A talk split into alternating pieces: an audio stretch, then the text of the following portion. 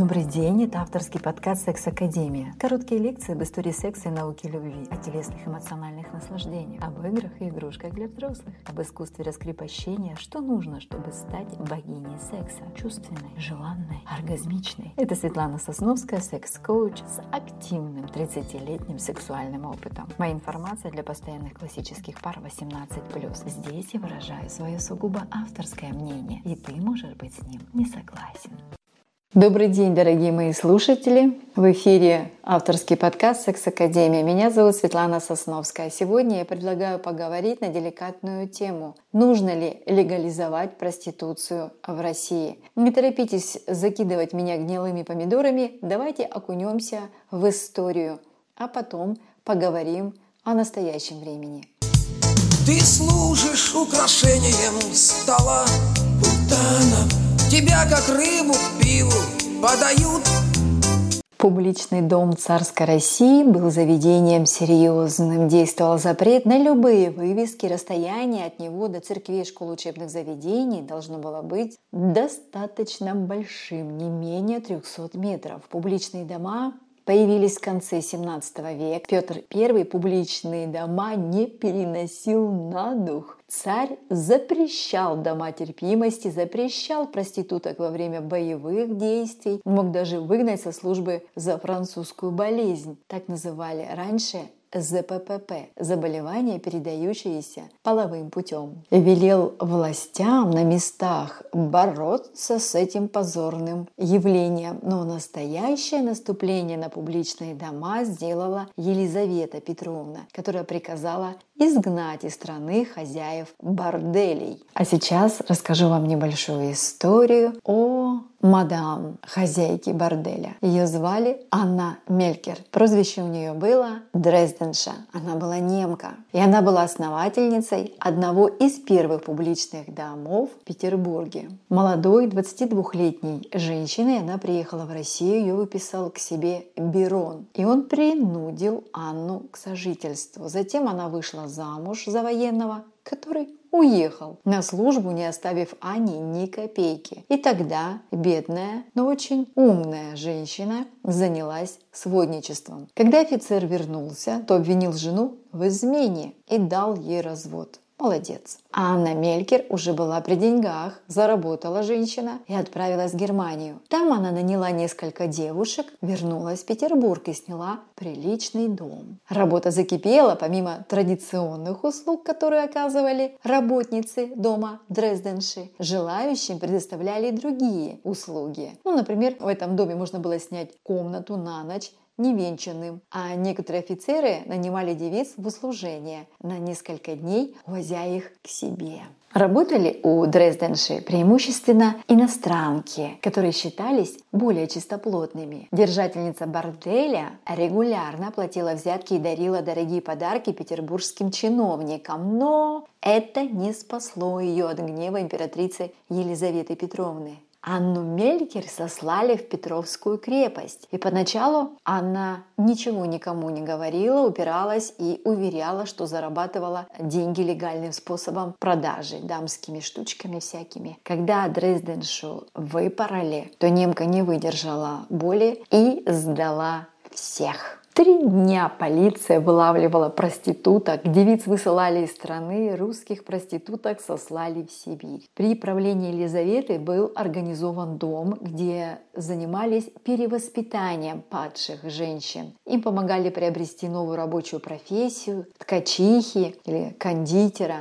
Но многие не соглашались. Делились бордели на три категории. Высшая оплата до двенадцати рублей, не более семи человек в сутки. Средняя категория не выше семи рублей до двенадцати человек и низшая до пятидесяти копеек до двадцати человек в сутки. Так как проституция считалась официальной профессией, то публичные дома облагались налогом, оговаривался и расчет за услуги. Три четверти полагались хозяйке, а одна четвертая отходила девушке, которая зарабатывала для борделя деньги. Правила эти соблюдались, скорее всего, ну когда как. Девушкам предписывалось посещать баню, не уклоняться от медицинского освидетельствования и ни в коем случае не использовать косметику. Власти к девушкам относились лояльно, и в кабинет к врачу разрешалось приходить под вуалью. В документе тысяча восемьсот восемьдесят восьмого года «Инструкция Министерства внутренних дел для чинов сыскных отделений» говорилось: каждый чин сыскной полиции при исполнении должен быть с лицами женского пола вежлив, серьезен и сдержан особенно. Проститутки были не просто жертвами общественного темперамента, они составляли особый разряд общества так называемых разрядных женщин. Вообще,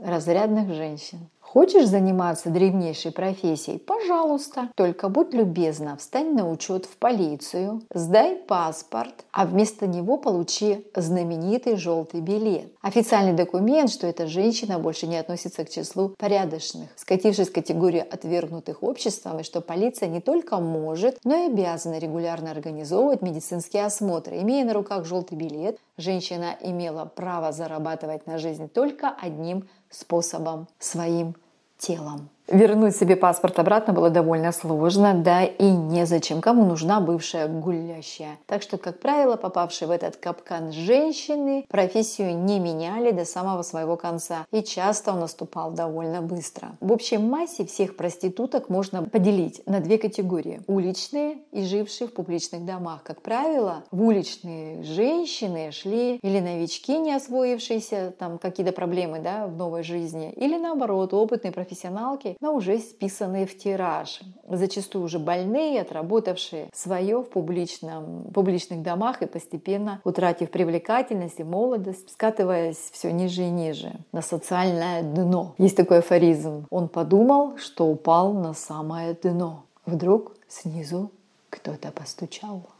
Я продолжаю. Уличный промысел считался самым дном, ниже которого опуститься уже нельзя. Несравненно более везучие считались те, кому удавалось попасть в легальные публичные дома, которые тоже делились по разрядам. От дорогих и фешенебельных, где могли удовлетворить самые разные прихоти и фантазии посетителей, до мерзких и грязных притонов, посещаемых в основном представителями криминального мира. Главными клиентами публичных домов были низшие сословия, и их контингент составляли молодые крестьянки и мещанки, необразованные, не умеющие и не знающие ничего, кроме своей основной профессии. Очень редко, но попадались и представительницы дворянства или просто интеллигентные, но это были исключения. Именно поэтому цены на обладание интеллигентной проституткой достигали тысячи рублей.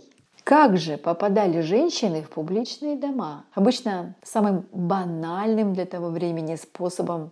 Ну, например, барин совращал горничную или какую-нибудь работницу на фабрике совращал мастер. Затем про это узнавали, и женщина оказывалась на улице. А тут их поджидали заботливые хозяйки борделей, которым требовались именно такие обязательно симпатичные служанки. Девушек сначала подкармливали, обещали щедрый заработок, а уж потом объясняли суть будущей профессии. Большинство безропотно соглашались, боясь потерять кров над головой. А иногда девушки попадали в лапы мадам буквально прямо из дома, только приехав из деревни или другого города в поисках работы. Далее шла опробованная схема. Схема и работа находилась.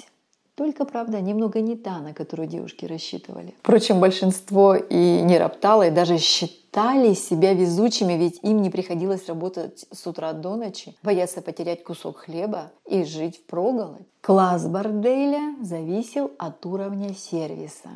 Число дам в соку от восемнадцати до двадцати двух лет, наличие экзотики, ну, например, грузинские княжны, маркизы времен Людовика четырнадцатого, турчанки и так далее, а также сексуальными изысками, само собой, отличались и мебель, и женские наряды, вина и закуски. В борделях первой категории комнаты утопали в шелках, а девушки борделя сверкали кольцами и браслетами. В публичных домах третьего разряда на кровати был лишь соломенный матрас, жесткая подушка, застиранная, какое-нибудь там одеяло. По словам доктора Ильи Конкоровича, занимавшегося исследованием в девятнадцатом веке проституции, в дорогих домах проститутки своими хозяйками принуждаются самому утонченному и противоестественному разврату. А для такой цели самых из шикарных домов даже бывают устроены особые приспособления, дорогостоящие, но тем не менее всегда находящие себе покупателя. Ну, думаю, что речь идет о, может быть, искусственных фалоимитаторах, может быть, страпонах, да, для мужчин, для анального секса с мужчинами. Предполагаю, приспособления для бэ дэ эс эм тоже возможно. В то время существовали дома, культивирующие у себя какой-то один вид извращенного разврата. Ну вот я предполагаю, например, бандаж доминирования, садомазохизм, бэ дэ эс эм так называемый. И такие дома, которые приобретали, так скажем, узкую специализацию, то они получали широкую известность, особую широкую известность. Такие бордели предназначались для небольшого постоянного числа известных и богатых любителей такого секса. О таком доме терпимости есть возможность рассказать подробнее. В комнатах такого борделя, отделанных зеркалами, собиралось несколько пар, зажигались спиртовые светильники и начиналась попойка, начинался банкет. Через некоторое время, когда клиенты уже подогреты, куртизанки начинали танцевать и раздеваться.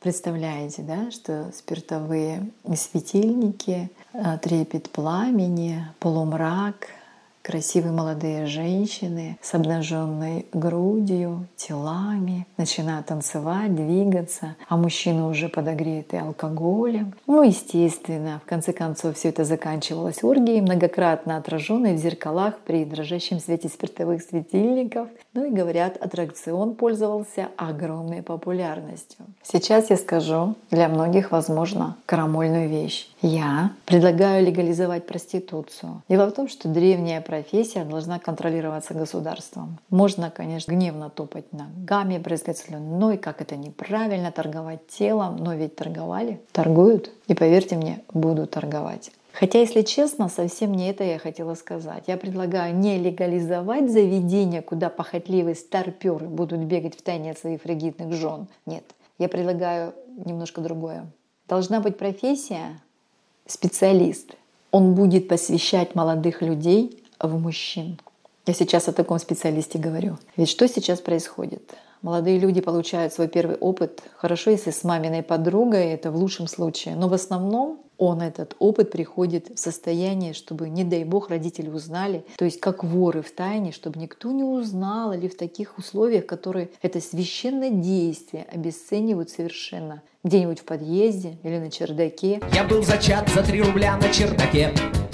Я не против секса в этих местах, когда вам стало скучно, как постоянной паре. Стало скучно в спальне. Она сама вообще из интеллигенции. Как нацепит красный бант, выйдет из-за ширмы. М-м-м, сразу видно, консультант иностранной фирмы. Но не первый секс, нет. Первым сексом включается программа. И очень важно, какая программа будет. Мой опрос мужчин и женщин на первом сексе показал, что многим он не понравился. Люди вообще не поняли, что это было. Непонятно, почему об этом так много говорят. Ведь в нем ничего приятного или особенного нет. По моему мнению, открывать мир секса неопытному новичку должен понимающий, деликатный человек, специалист своего дела. Ведь сейчас происходит метаморфоза. Мужчина ценен для женщины как опытный любовник, а будущая жена, мать, ценна своей невинностью. Где мужчине набраться опыта? У профессионалок, то есть у проституток. Я вас умоляю, чему-то можно научиться. Профессионалка — это машина по зарабатыванию денег. Она знает кнопки на теле мужчины. Ну, она их нажимает, чтобы скорее мужчина... Ну, случилось семяизвержение. А специалист научит новичка изысканным, да что там, хотя бы базовым обязательным навыкам сексуальной грамотности. Потому что в теле женщины и мужчины нет неприличных мест. Кто это объяснит? На практике покажет Какие методы и приемы ласки есть, да и многому другому, согласитесь. Нас учили каким-то ненужным вещам в школе, но не намека о том, как складывается семейный, например, бюджет, или как важен хороший минет или кунилингус для крепкого семейного союза. Что вы? Такого говорить нельзя. Хочу сказать, что готовлю для девушек, женщин базовую инструкцию по минету. Да, вот прям поняла сама, как э, начинающая была женщина. Делаешь минет любимому человеку и нифига, простите за такое просторечие, нифига не понимаешь, что делаешь, как делаешь, что вообще происходит. Поэтому я знаю, что такая инструкция, даже при всем таком огромном количестве информации, она нужна. Вот такая инструкция, зная это, опытная женщина, новичок ли в сексе, точно будет знать, что выполняет инструкцию, она точно знает, что она делает все правильно. Чтобы эта инструкция, чтобы барышни четко понимали, что делают, и тонко, изящно управляли процессом, который происходит в мужчине во время минета. Я дам правила, при соблюдении этих правил вы точно будете знать, что делаете еще раз все правильно. Как бы мне, вот начинающей женщине, помогла эта инструкция много лет назад. Ну что, дорогие мои слушатели, на сегодня все. Рада, что растет интерес к моему подкасту. Меня это очень вдохновляет на новые подвиги и новые интересные выпуски. И в конце выпуска я хочу дать очень полезный совет мужчинам. Если ваши глаза закрыли мягкие ручки, в спину уперлась пышная грудь, а сзади послышался томный голос «Отгадай, кто?», в любом случае отвечайте «Серега, ты что ли?». Поверьте, так будет лучше. Все не миновать тебе греха. Надеюсь, что сегодняшняя тема выпуска была вам полезна и интересна, или просто вас развлекла. Задавайте свои вопросы, предлагайте темы для обсуждения. Возможно, вы станете гостем моего очередного выпуска. Пишите в Инстаграм или в любой из мессенджеров, указанных в профиле и описании выпуска. Буду рада вашим предложениям, отзывам. По вопросам сотрудничества обращайтесь по указанным контактам. Если вам нравится мой подкаст «Секс Академия» и он вам полезен, буду рада любой вашей поддержке по ссылке в профиле. С вами была Светлана Сосновская. Пока-пока!